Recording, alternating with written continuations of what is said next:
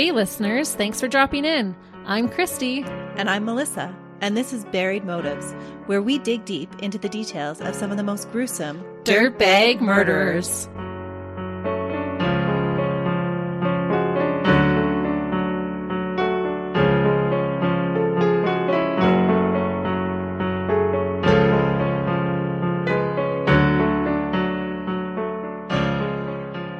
Hey, listeners. Welcome back to Buried Motives. Thank you for joining us today.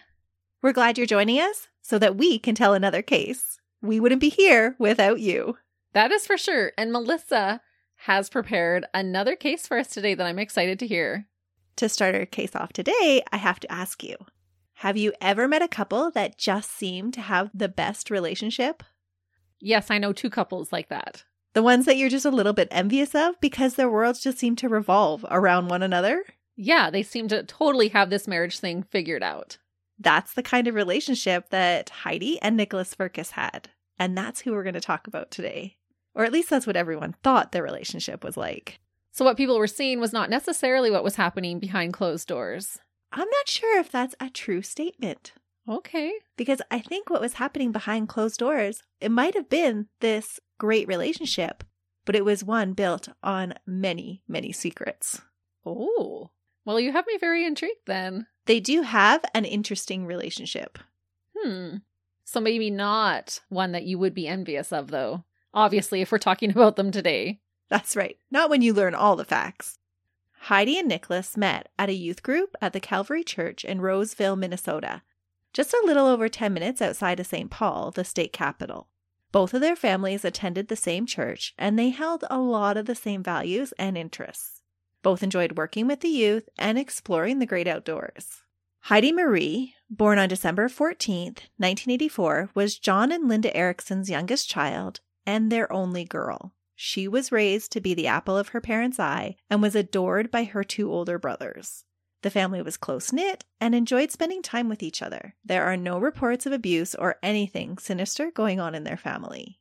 Heidi grew up playing sports and enjoying the friendship of many people. She was the kind of girl that lit up a room with her smile when she walked in it.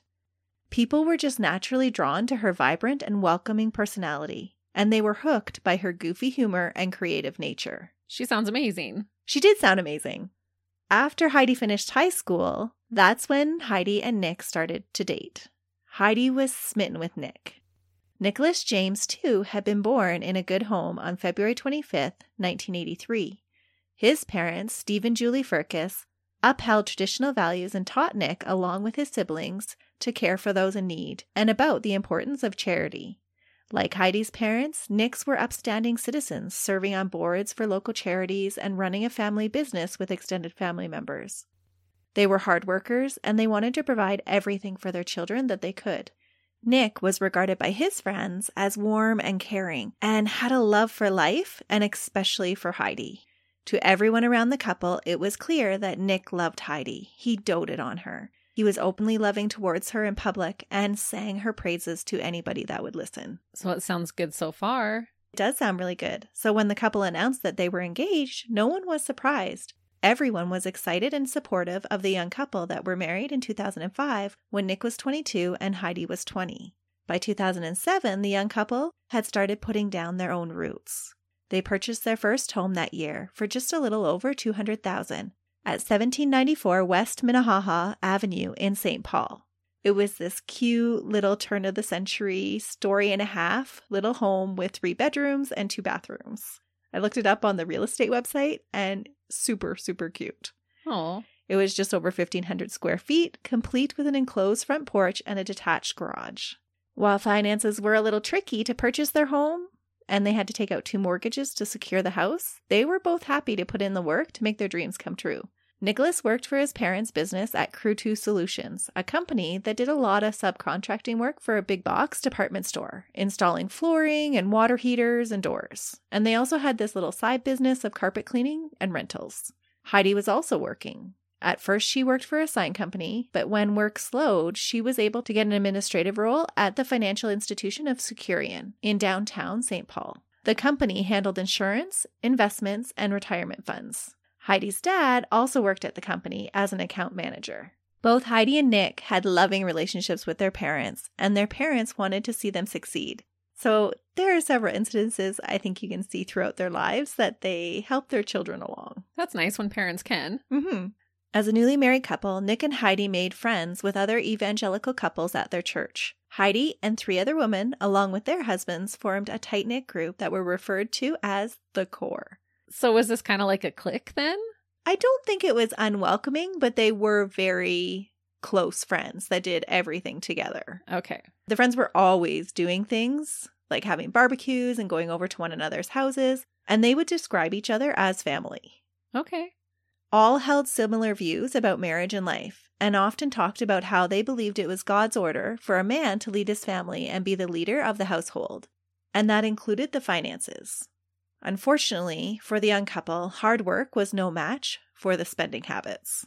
By 2008, their mortgage was no longer being paid as mounting credit card debt and keeping up with the Joneses took its toll. Oh, that is a slippery slope, especially so early in a marriage. Yeah. Money can do so much damage to a relationship, and it's not even a living thing. It's true, but it does create a lot of stress, that's for sure. Mm-hmm.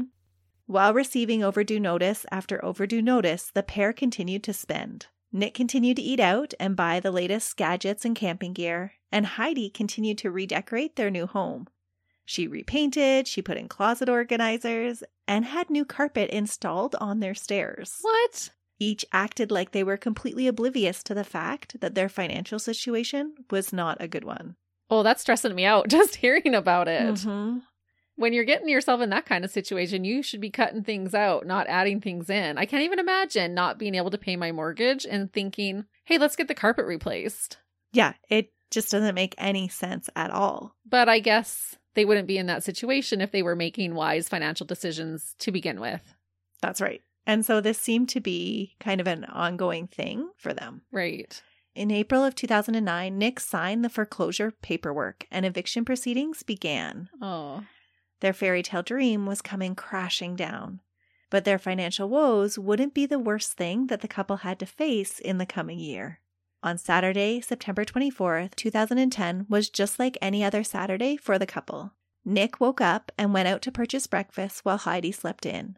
When he returned, the couple enjoyed breakfast in bed together and then they made plans for the rest of the day. Nick had plans to go out to a camping supply store in Rose Hill and pick up a new sleeping bag. And then Heidi had plans to meet with a friend from work and head out for some Saturday afternoon shopping at the Mall of America. so they're still shopping. They're still spending money like crazy. Yeah, they continue to spend money like crazy. Nick got home from his errands first and enjoyed a leisurely Saturday reading and napping.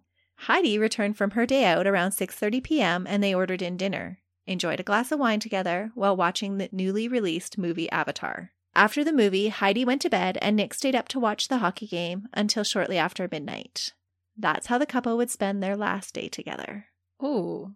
At 6 a.m. on Sunday, April 25th, Nick woke to hearing somebody trying to enter their house. He had just gotten up to take a drink from the faucet and hadn't really settled back into a deep sleep when he thought he heard something. At first, he assumed the noise he had heard was their back screen door swinging. It had a tendency to come open in the wind, but as he strained to hear it, he started to isolate the noise actually at the front of the house. The noise became more distinct, and he recognized it as someone wiggling the front doorknob. Ooh. He quickly jumped out of bed and grabbed his Russian model 20 gauge shotgun that he used for grouse hunting. It was stored in the couple's bedroom closet. He grabbed it in his left hand, loading it with two shells that he kept on top of the cabinet in the closet. He grabbed his pair of jeans that had his wallet in it in his right hand and woke Heidi, telling her that there was an intruder and that they should get out of the house. He tells her quickly to put on her shoes and head downstairs to the garage. Sounds terrifying. Heidi starts to head down the stairs, and Nick is right behind her. In their house, He let her go first? he did let her go first. What? Yeah. You go, honey.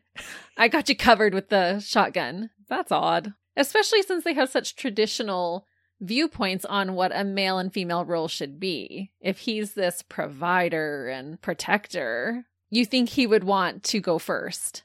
Well, especially since he's the one carrying the weapon. Right. And if you have a weapon, you're at the top of the stairs, somebody's trying to get into your house. Why not just stay at the top of the stairs? Yeah, call the police. Yeah. Do your little with the gun, and the guy takes off. No? Right. Barricade yourself in your room. Go out the window. Right. Holler for help.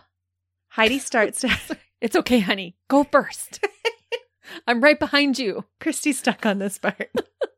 it does seem a little unorthodox. I mean, it's totally fine. I would be like, okay, I could go down the stairs first. That's fine. But just because of how you described their roles that they both believed in, that's why it seems funny. And he's the one holding the weapon. Exactly. That's the thing that gets me. If you're holding the weapon, you go first. Yeah, exactly. What are you going to do? Shoot around her if you actually have to shoot somebody? Right. That doesn't make any sense. You're just using her as a shield. Mm-hmm.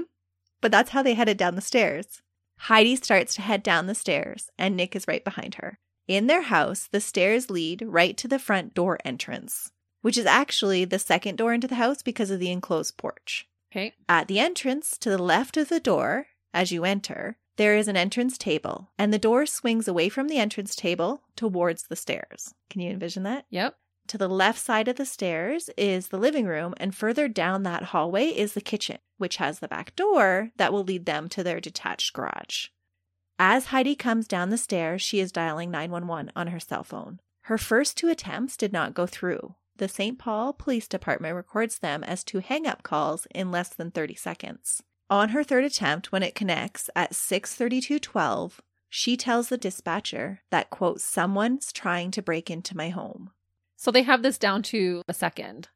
Yes, things are going to happen very quickly after this. Okay. So today I was thinking we could do something a little bit different, and I'm going to play you the 911 calls, and I want to see what you're going to think. oh, we've never done that when recording before. No. Maybe we'll put the links for the 911 calls and for the later interview that I'm going to show Christy in our links on social media. So you get to see them too. So we'll pause for a quick second, but for you, it'll seem like we barely left. Okay. Ooh, that was very harrowing to listen Mhm. to. You Yeah. can tell she's terrified. She's terrified, but she's not frantic. Like she's No. she's answering. She's terrified and you can tell she's moving. Right. Heidi is breathing heavily, definitely stressed and terrified. But on the phone call, it sounds like she's keeping it together. She grabs her wallet from the entrance table and continues down the hallway towards the back kitchen while giving the dispatcher her address. As the dispatcher asks her to confirm the direction of her street, there is what sounds like a gunshot, followed by a single scream of no, and the line goes dead. The whole call only lasted 38 seconds. The 911 dispatcher immediately tries to call back, but both attempts go to voicemail. At 6:33:46, Nick places a call to 911 on Heidi's phone. Just 22 seconds later, he is near hysterics as he tells the dispatcher that someone has broken into their home and shot both him and his wife. His anguish is palpable as he tries to relay that Heidi, his wife of four and a half years, is dead and begs them to hurry to come and help. Listening to those 911 calls totally brings it to life. Mm-hmm. And I do have to say, what an amazing 911 dispatcher. Crazy, right? With all of the things that they have to do, calling fire and calling police, all different phone calls that they have to make while trying to still get the information themselves and keeping somebody calm is, It's incredible. yeah, hats off to dispatchers because that is a hard job. Nick stays on the phone with the dispatcher until the police arrive, just a little over six minutes later. So they were there pretty quick. hmm When the dispatcher asks if the intruder is still there, he says no. And when she asks about weapons, he tells her that his gun is lying on the floor in the foyer. She asks him, Did you shoot back? And Nick says no. When police enter, they can smell the gunpowder in the air, and they find Nick cradling Heidi in a pool of his and her blood. Nick is rushed to the hospital because he has also been shot, and Heidi is pronounced dead at the scene. Oh, All the police could gather from this hysterical man at the scene was that somebody had broken into their house just as they had come down the stairs while Heidi was calling 911. That the couple was passing the front door to get to the garage when the front door swung open and one or two people entered the house. When he turned around, one of the intruders was able to take the shotgun from him and shoot him and his wife. The only thing that Nick could identify before he left for the hospital about the intruder was that he thought they were wearing a hoodie. and so he's saying there's two. Well, he wasn't sure because he Okay. said he couldn't see past the front door. He thought maybe there was somebody on the porch or the vestibule. As police investigate the scene, they find tool marks by the lock on the lower doorknob and no marks around the deadbolt lock that is just above it. Nick's shotgun lies at the foot of the entrance table by the door on the floor. And a short distance away, there is a pair of jeans on the floor as well. The entrance table, just inside the door, has several items on it, including a beer bottle, a water bottle, and a receipt. None of these items appear disturbed. Police become suspicious almost immediately. There was no apparent signs of this great big struggle that had happened just at the front door or that the door had busted open. There is also shotgun pellets at the bottom of the door on the hinge side. The door was found opened only a crack. Oh, that is very suspicious. And you would think if you're fighting over a loaded gun, that those shots probably would have accidentally gone off during the struggle. Mm-hmm. Not left nicely in the chamber for the burglar to be able to then get into clean shots. Exactly. So Heidi is found lying on her back on the cold kitchen floor, with her feet pointing towards the front door, which is less than 15 feet away.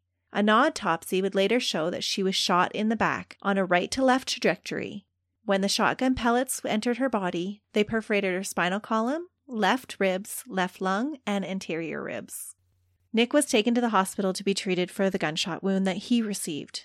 A through and through in his upper left thigh, the bullet had miraculously passed through only soft tissue. With no significant bleeding, Nick was released from hospital three hours later and driven to the police station for questioning. Oh, that is very minor injury then. Compared to Heidi's, it is.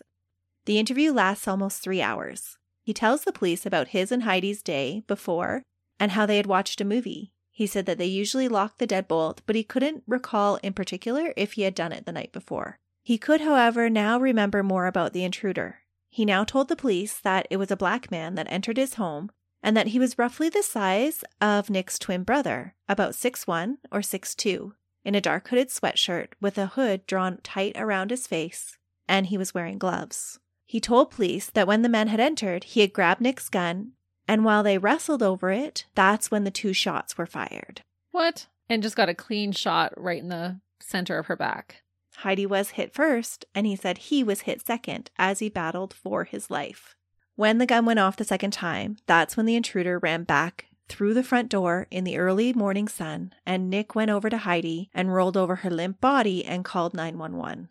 The police questioned Nick about his and Heidi's relationship. Are there any affairs? Do they have any enemies? Any deep, dark secrets? Nick tells the officer that Heidi and he have been keeping a secret from everyone else What? their finances. Oh, yeah.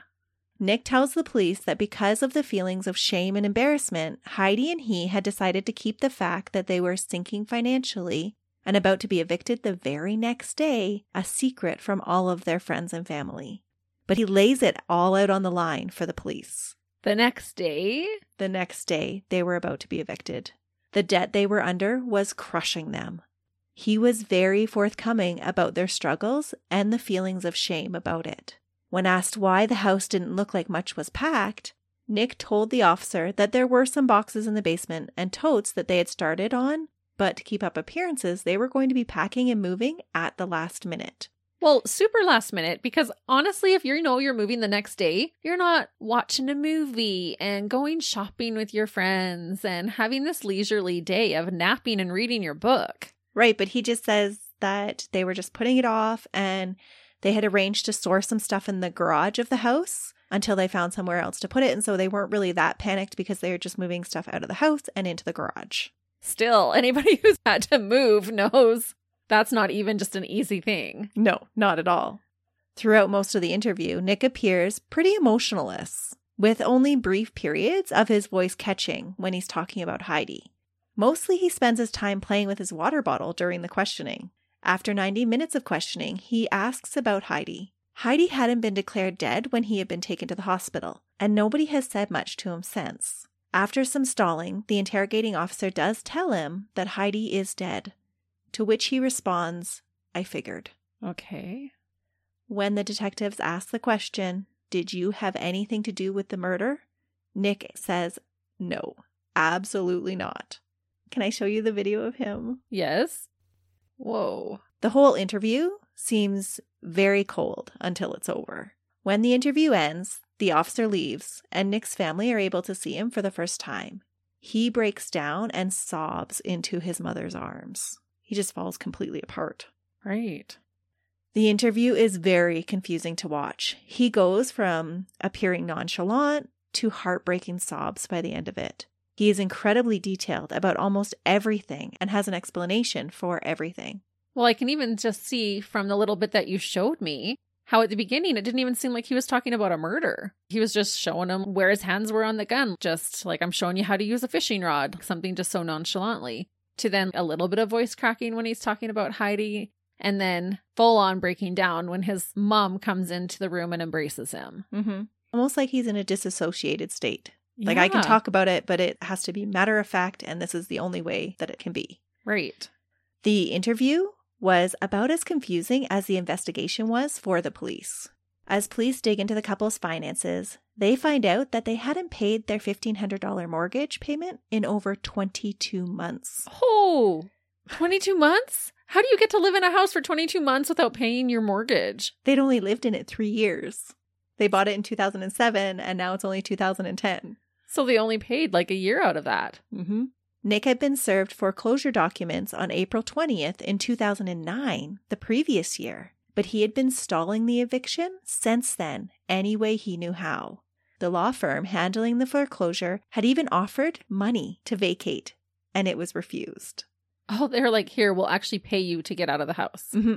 It was like if you're out by this date, you can have 2400, but if you can't make that date, you can have a little bit lower of an amount.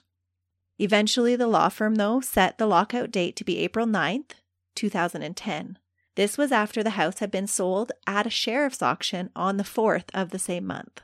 So they didn't even own their house anymore. It had already been auctioned off. Nick was able to get another grace period granted by telling the firm that his grandmother was on her deathbed and that he needed a couple of more weeks. The firm reluctantly agreed to move the date to Monday, April 26th. That would be the last extension. The sheriff would be coming on Monday to escort them off of the property.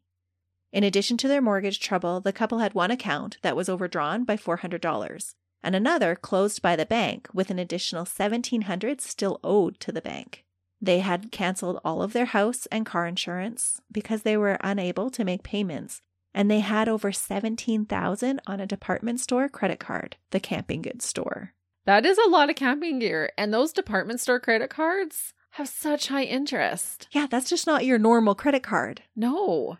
Despite all these financial woes, the two had gone on vacation to Hawaii on February 12th, 2010, for 5 days, What? spending over $3,000. It was actually the same day that the eviction proceedings were filed against them. Wow. Mm-hmm.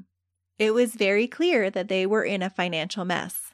And how is this not stressful? Like, I don't know how I could be in that much debt and just be like, oh, let's go to Hawaii. Let's watch a movie. Relax. A movie I can get because that's not going to cost me 3000 more dollars. A movie's a little escape, just like how we like to listen to true crime. I guess. But that's really unbelievable, though, that they would go on this big holiday. Probably because they're like, oh, we're so stressed over our finances. We need a little break. We need an escape, maybe. Yeah. But it seems like a very clear motive to the police about why Nick might want to kill his wife. That's what they thought. Yeah. How soon after did he try to collect an insurance claim? But he probably didn't pay that premium either. Heidi had only a small $28,000 policy, and Nick signed that over to her parents. After her death? Mm-hmm. What? He didn't profit anything from her death. I'm so shocked. He wasn't after money. Anyone that police interviewed about the couple said that they had no problems. They were always devoted and loving to each other. Neither had any past criminal history, and there had been no reports of domestic disturbances. As the police dug into the case, they just became more and more perplexed. So they clearly are like, we think the husband did it, but there's no motive. They had this absolutely loving relationship. Yeah. And you would think lining everything up, it would be like, oh, yeah, definitely for insurance. It had to be to get out of the debt. But for him to not take it that $28,000, that would throw you off of that motive trail. Mm-hmm. Yeah, I would be confused too. To make things even more confusing, the evidence at the scene all seemed to be pointing to him. Police couldn't find any sign of an intruder. They had canine officers at the scene that day, and they were unable to pick up any foreign scent in or leading away from the home, which Mm. is highly unusual if someone had been just in a struggle and sweating profusely. Yeah. Police also canvassed the neighborhood, and while a few neighbors had heard the two quick, loud sounds that could have been the gunshots, and they had heard screaming, no one reported seeing anyone running from or even around the Firkus's home. The only DNA and fingerprints on the gun were Nick's, but he had already admitted that he was holding it and even devastatingly admitted that he might have been the one that pulled the trigger during the struggle. But he said the assailant was wearing gloves, right? Yeah, he did say that the assailant was wearing gloves. A few days after the murder, police tried to recreate the jingling handle on the front door to see if Nick could have heard somebody fussing with the front door. They tried to do this because in his interview, Nick said that the year previous, the police had mistakenly banged on their door looking for someone else, and neither he or Heidi had been able to hear anything from their bedroom where they were sleeping. It was after this that the two had come up with this safety plan to go to the garage if anybody ever broke into their house. On the police recording, nothing can be heard from the bedroom. And actually, this didn't surprise me because how many times do we hear stuff that the recording does not pick up? That's true.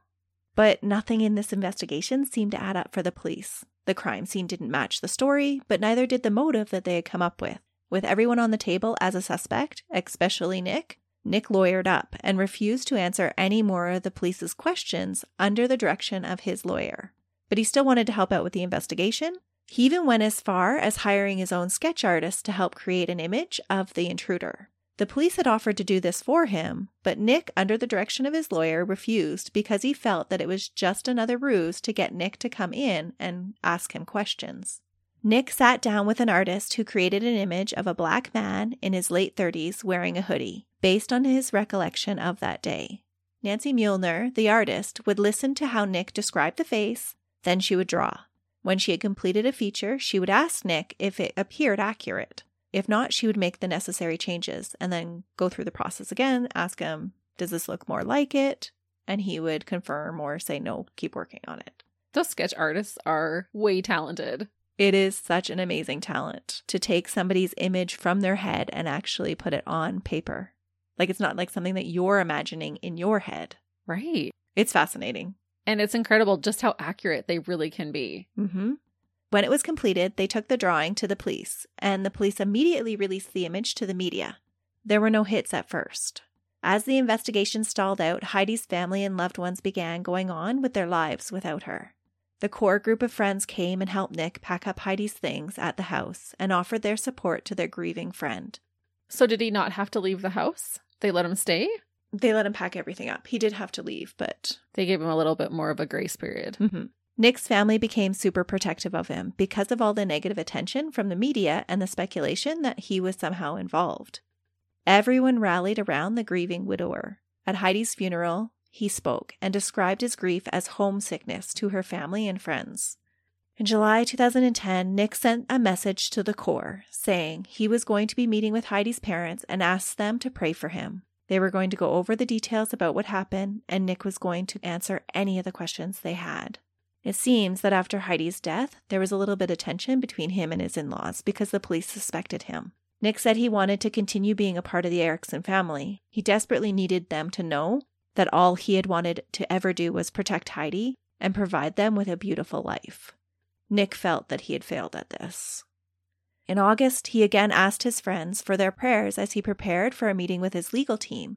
He texted the group, quote, they have worked very hard these past months to help me build a legal defense in response to the queries of the thinly veiled accusations of the St. Paul police. Introspectively, he asked the group, quote, Does tomorrow signify the end of our pursuit in truth and justice in regards to Heidi's killer? Does my case being tucked away in a file cabinet drawer stop any progress to that end? How can I slash we live with the knowledge that justice may never happen? Do we just have to accept it? Even though he did ask the question, it seems like after this meeting, this is exactly what Nick focused his attention on, was moving on and just accepting it. Three months after Heidi's death, he started dating a new woman named Rachel Watson. What? Three months? Three months. Rachel was one of Heidi's best friend's sisters. What? Rachel had come to stay with her sister after getting out of an abusive relationship. They didn't know each other before.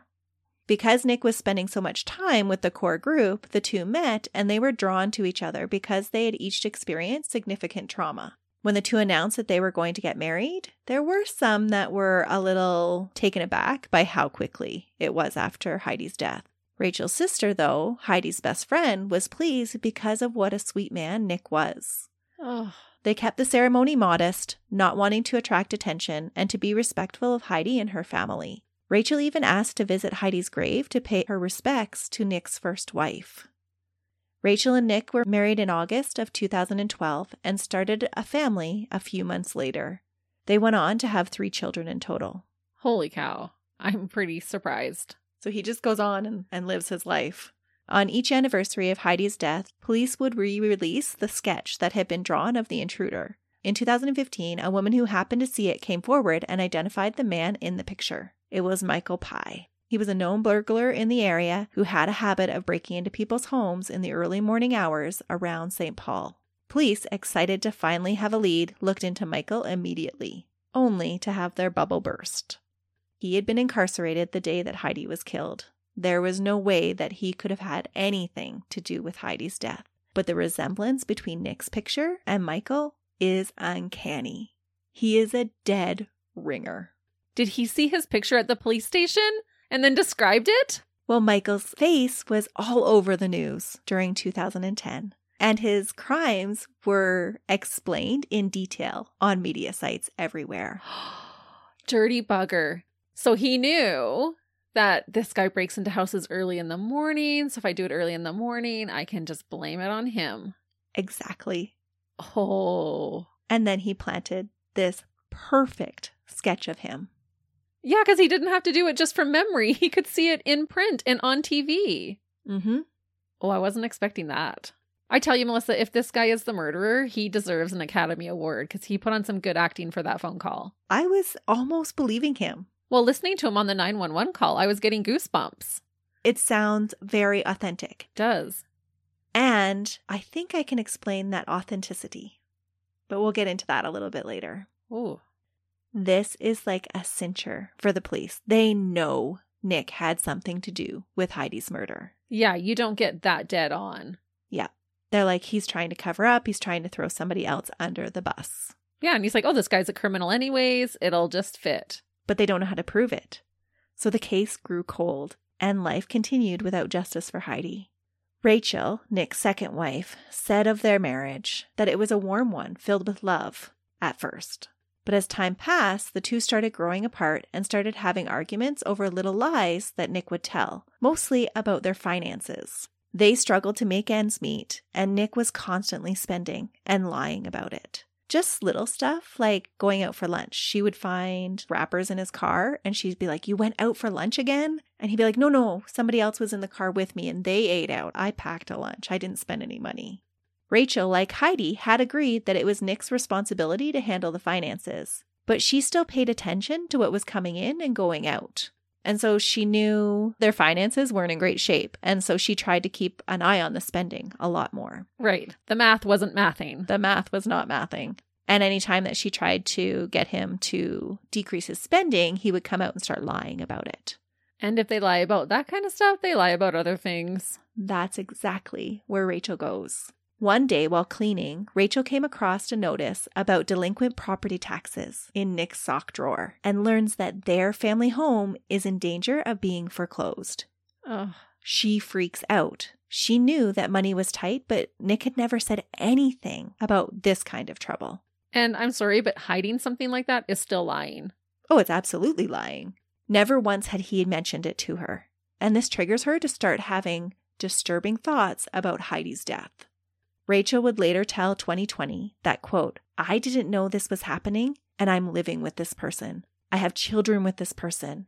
And the last time he had problems with finances, a lot of things went wrong.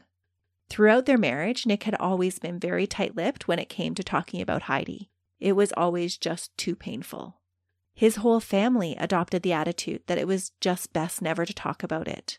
Heidi was a taboo subject in their home. But for Rachel, the feeling that Nick had something to do with Heidi's death just would not go away. Oh, that would be so horrible to think of your husband. Mm-hmm. She was terrified. She decides to confront him about it and about their money problems. But before she does that, she actually takes her children out of the house and makes sure they're safe. And then she has somebody else come with her to confront him. Ooh, that really speaks to just how terrified she was and how much she believes he could have been capable of killing his first wife. Mm-hmm. She just could not get this thought out of her head. She actually secretly records her conversation with her husband about his first wife's murder. In one recording, Rachel Firkus said, quote, the fact that your lying was so easy for you to do in front of me over and over makes me think. And she kind of trails off. And he fills in, quote, that I could murder my wife? When she replied yes, Nick doesn't respond to her accusation. Ooh. Later, she sits down with him and his parents to discuss their money problems and her suspicions. Nick's parents actually own the house that the family was now living in because Rachel and Nick's credit scores wouldn't qualify them for a mortgage. So they made this arrangement with Nick's parents that they would pay the mortgage amount and then Nick would pay the property taxes directly to the county. And he wasn't even doing that. He wasn't even doing that. Nick's parents deny knowing anything about the current money troubles or the ones in the past that he had with Heidi. And they cannot understand why Rachel would be bringing up Heidi's death and all this trauma again. It's something that's better left in the past. It seems to me like they were just burying their heads in the sand as much as Nick always did. And it makes me wonder if this was a learned trait. Oh, could be. The whole situation is just too much for Rachel. She has always felt that there was something off about Nick's behavior when it came to discussing Heidi, but she had assumed that it was always because it was too traumatic to deal with. That is the excuse she told herself when she noticed that Nick never wanted to talk about finding Heidi's killer or check in with the police to see if there were any new leads. She had always given him the benefit of the doubt. But now that he had pulled the wool over her eyes about their financial situation, she couldn't trust him anymore. She filed for divorce in 2018 and got out of Dodge with her children. Good for her. That's how scared she was. That says a lot because this is the person who's supposed to love you and know you the most. Mm-hmm. And Nick was saying how his grief was almost like feeling homesick. So you would think he would want to keep her memory alive. And revisit. Right. Mm-hmm. And of course, he didn't want to go to the police for updates because he doesn't want them looking into it. He wants this to slowly go away. Well, he'll say that he doesn't want to go to the police for updates because he felt like they would start questioning him and accusing him again. I think he just knew if I remind them of this case, they're going to find evidence against me. Mm-hmm. Unlike Nick, though, who never sought for one update about what was being done for Heidi's cold case, her parents frequently checked in with the St. Paul Police Department. Yeah, because they actually loved her. Mm-hmm.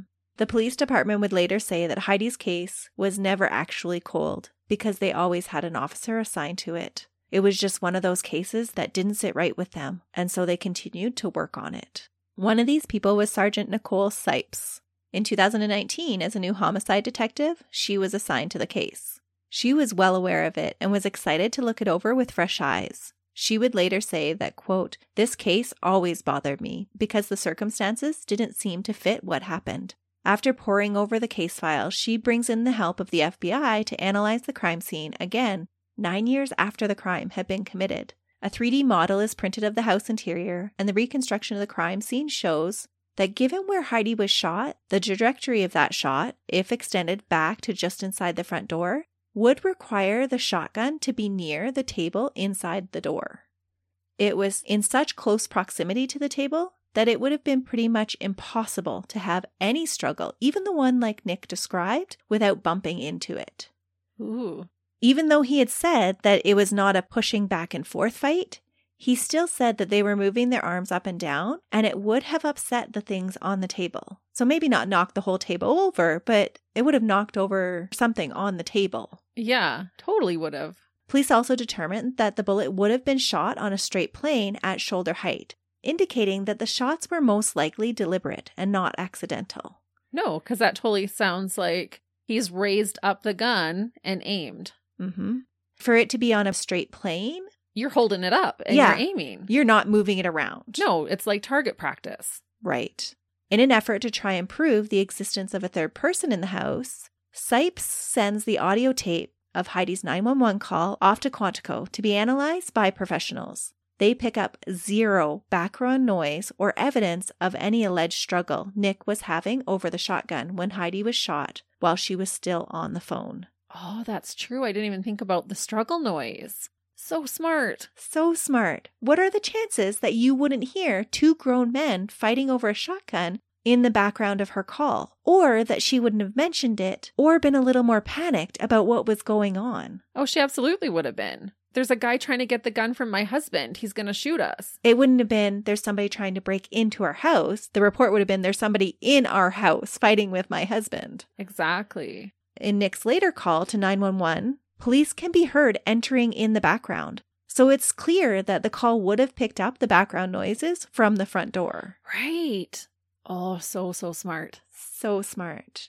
In the hunt to establish the motive, though, Sipes revisits old witnesses and adds a few more, one of them being Rachel, Nick's now ex wife.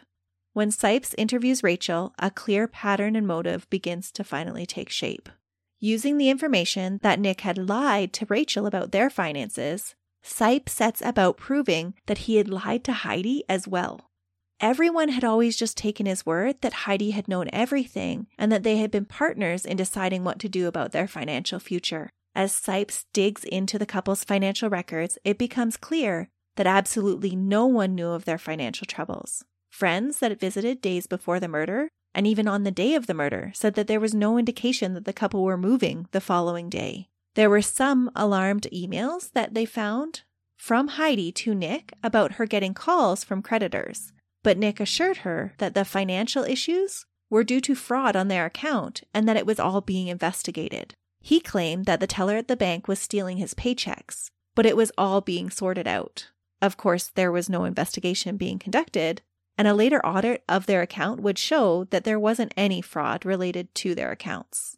But it was the story that Nick would use on several people if they did find out about the money troubles that they were having. So there was an insurance broker that called him to see what was going on when they defaulted on some of their payments. And he said, Oh, there's been some fraud on our account. The teller's stealing my paychecks and we're sorting it all out. Whoa. That is so cunning. It's Huh. masterful manipulation. Totally. He just seems to have an answer for everything. Mm-hmm. Those who knew Heidi said that they were shocked to have learned that she had kept all of her financial problems from them.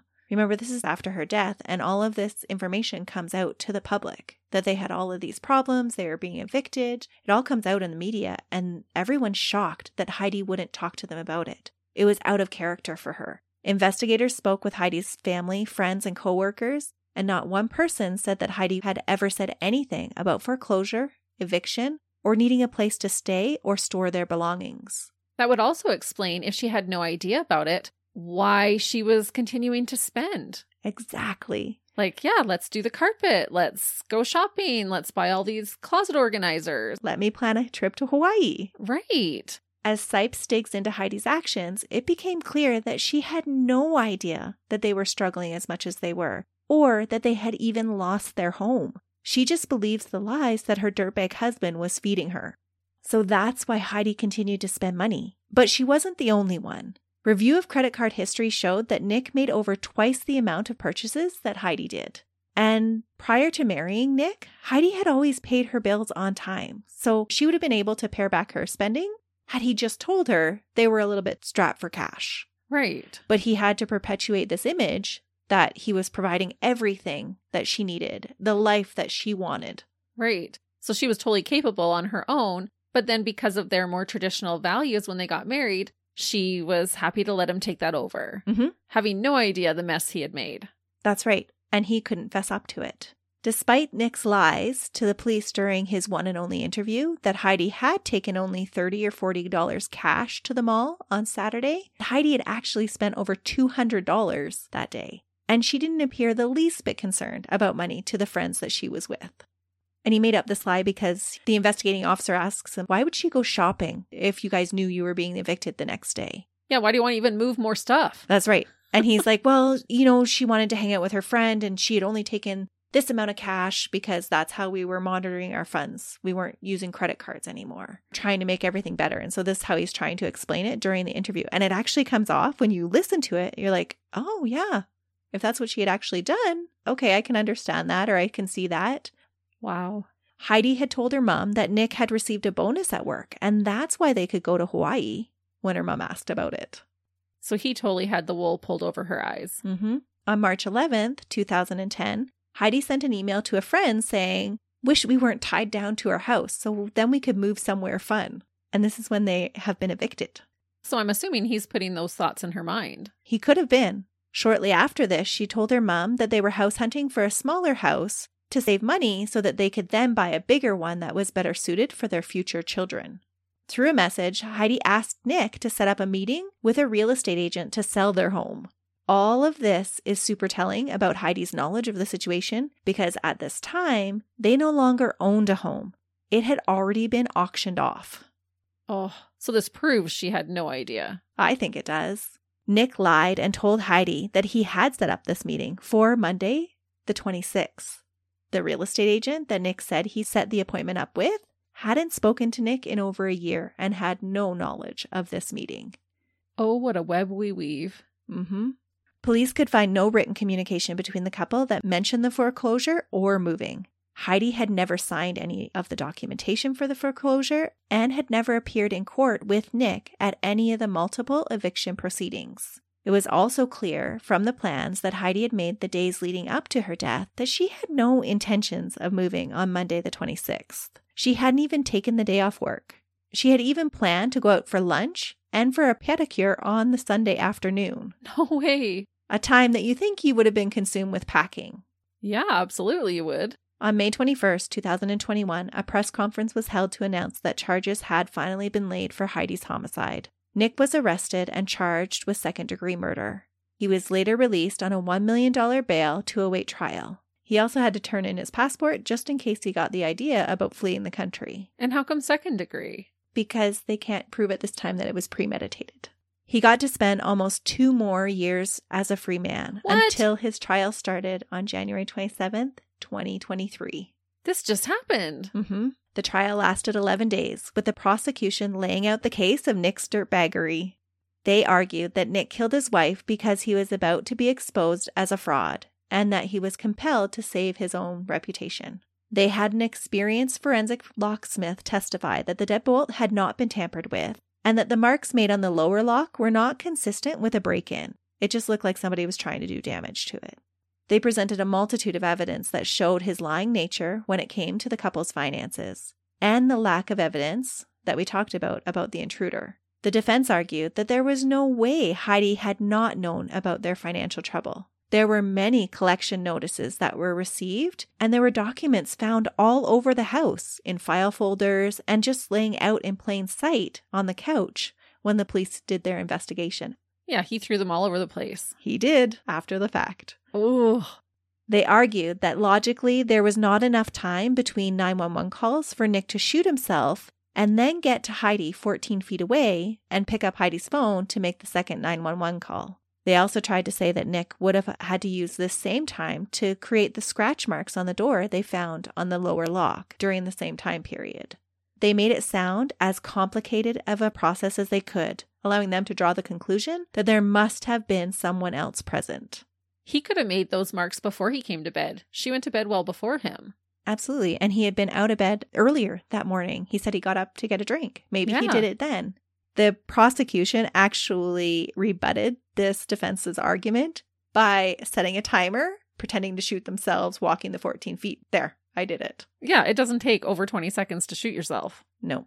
Especially when you've made that decision ahead of time that this is what has to go down. Yeah, and it sounds like he knew exactly where to shoot himself too so that he wouldn't hit an artery or get very injured. hmm The defense argued, though, that Nick loved Heidi just too much to ever do anything like this. They said, quote, The bottom line is this Nick Firkus had no reason to kill his wife. He did everything he could to save her. Her death was the tragedy of his life.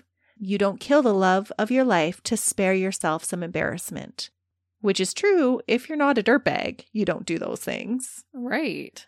They made this really big deal about if he was trying to save himself from the embarrassment of people finding out about his financial issues. They were splattered all over the media. It would have been easier just to tell his family and friends, hey, we need a place to stay. We've been evicted. Right. And so that really didn't save him any embarrassment. All of his dirty laundry was aired out. But the only difference is, Heidi never found out. Exactly. And that's why I'm not 100% convinced that the prosecution's full argument for motive is the correct one. Because I feel the truth for the motive falls somewhere between the defense and the prosecution. The prosecution team, along with a lot of others, make the argument that Nick's motives were grounded in wanting to hide his financial failures from the world and stop himself from being exposed. But I feel it had more to do with the overwhelming shame he felt for not providing for Heidi. He would rather kill her than let her know that he had been a failure. So what? He was just too much of a coward to say to her, like, hey, we got to move out tomorrow? So he decided, oh, I'm just going to kill you instead? Mm hmm. Because of shame. No way. Yeah. Get out. His ego was so massive that he couldn't handle it. Not necessarily so much of his ego as his shame that he had to hide it from her. And that's why it does sound like he actually did love her, but to the point where he just couldn't have her view him as anything less than a protector and I'm going to take care of you.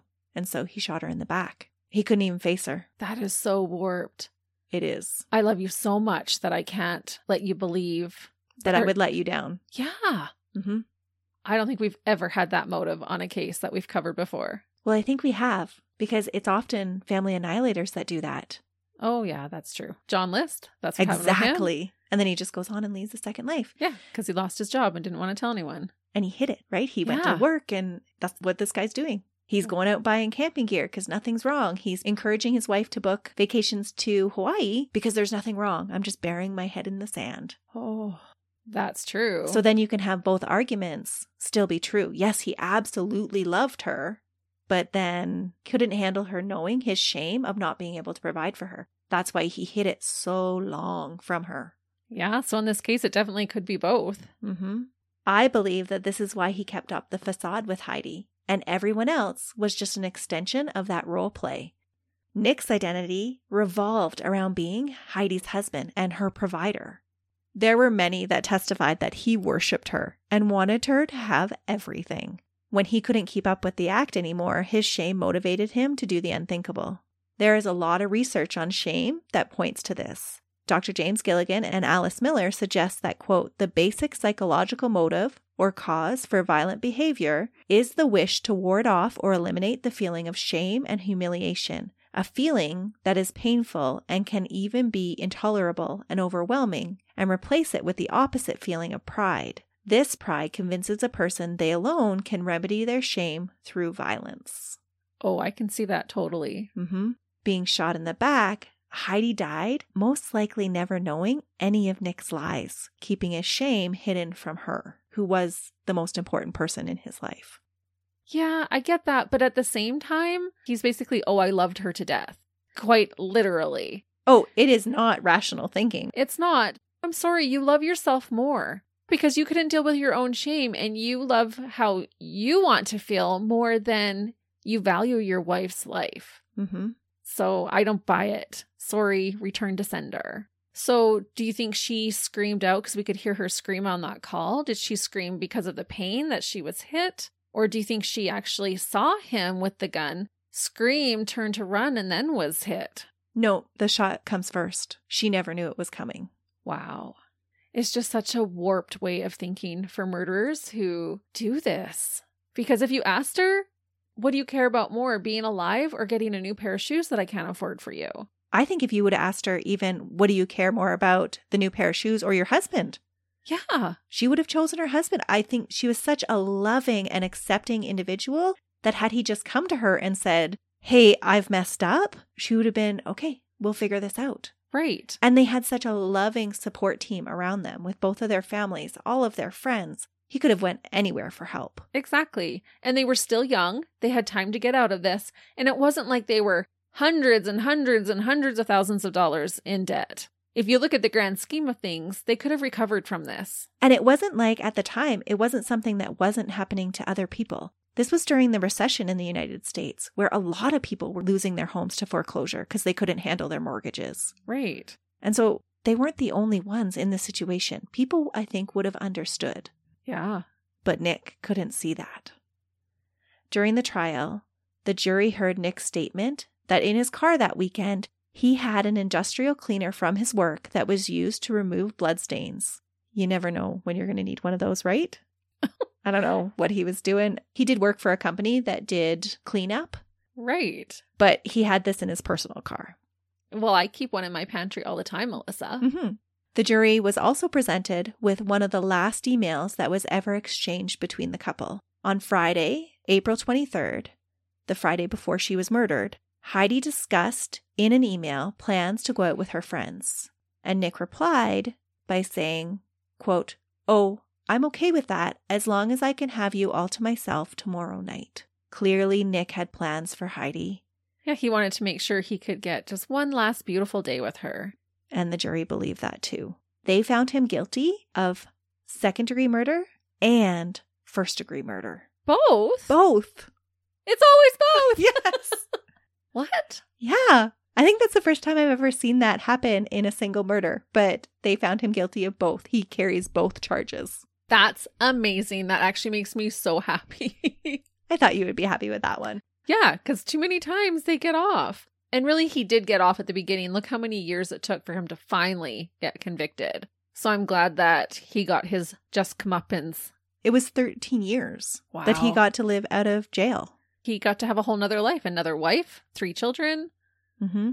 On April 13th, during his sentencing hearing at the Ramsey courtroom, Nick faced Heidi's family and friends that spoke of their loss, hurt, and anger that his actions had caused them. Heidi's brother, Peter Erickson, said, quote, The fact that he had the audacity to peddle a story that was so obviously inconsistent with Heidi's character was and still is very much insulting and offensive to me and everyone else who actually knew and loved her It's true.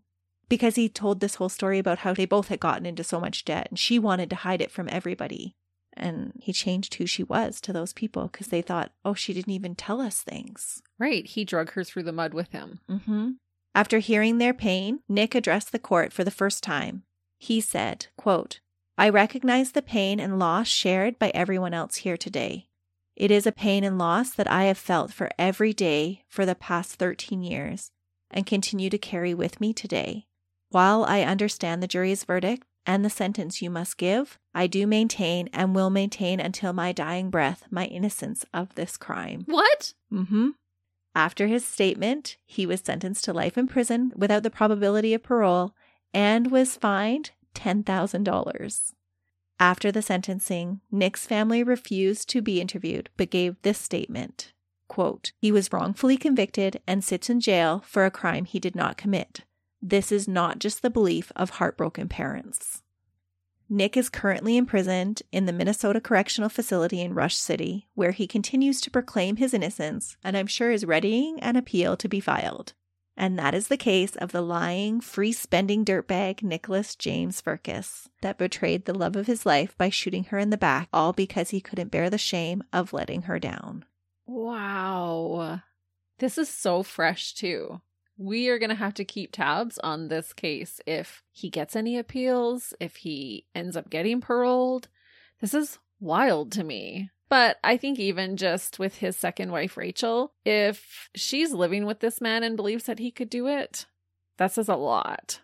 Oh, absolutely. That she believed that enough that she ran Right. and she attended every day of the trial. Wow. and was okay testifying against him because she felt like Heidi needed a voice. And so she was going to be that voice on explaining how somebody could pull the wool over your eyes and not know about your own finances. Right. Not that someone's belief makes you guilty or not, but it definitely is telling.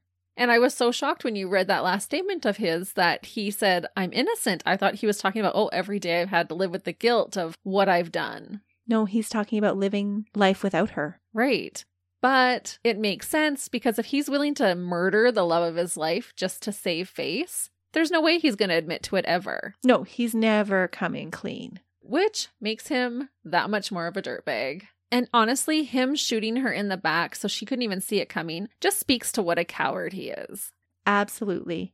And whether he thinks it or not, he absolutely did let Heidi down. But if we haven't let you down by telling our case story today, please go to wherever you're listening and give us a rating and a review. Those five stars really help us out. And we'll be back again next week when Christy has another dirtbag to talk about. But until then, See ya! bye.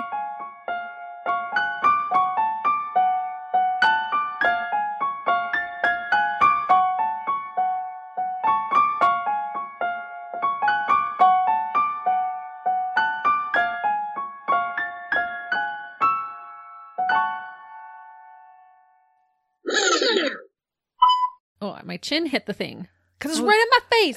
It's right in my face. Can you hear that truck, listeners? Is that all right? I hate this starting. That's what I say. Let's just get into it. We can't just be like, No. the night was October 23rd,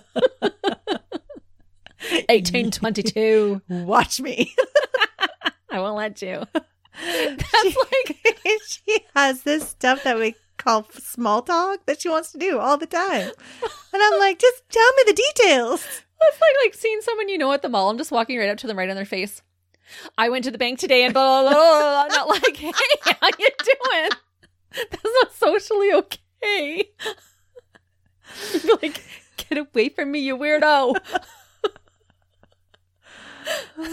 Well, that's how I feel sometimes. We have to respect the bubble. You have to say hello. I did say hello. Now let's move on. Today, oh, oh, oh, you have something. No, Okay. I don't. Actually, you got something. You go with it. Both night, Nighty and Lick. That can be their. That's their couple name, Nighty. what, is, what, what do I want to say here, Christy? It was another one that might have had me sitting on the fence for a small amount of time. Come on. I just think it's so endearing, Melissa, that you want to give everybody the benefit of the doubt. You would think he'd go down the stairs. Okay, I have it on Do Not Disturb. Something is wrong with my phone. This is my brain, Christy. Isn't it awesome? I love your brain.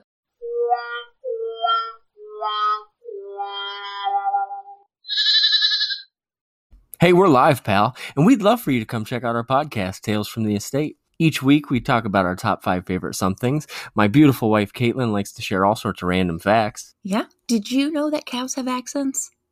We did now. But we also review all sorts of snacks and other great things. And so, if you love everything random, I think you'd enjoy Tales from the Estate. So, come check us out. Yeah. Okay, thanks. Bye.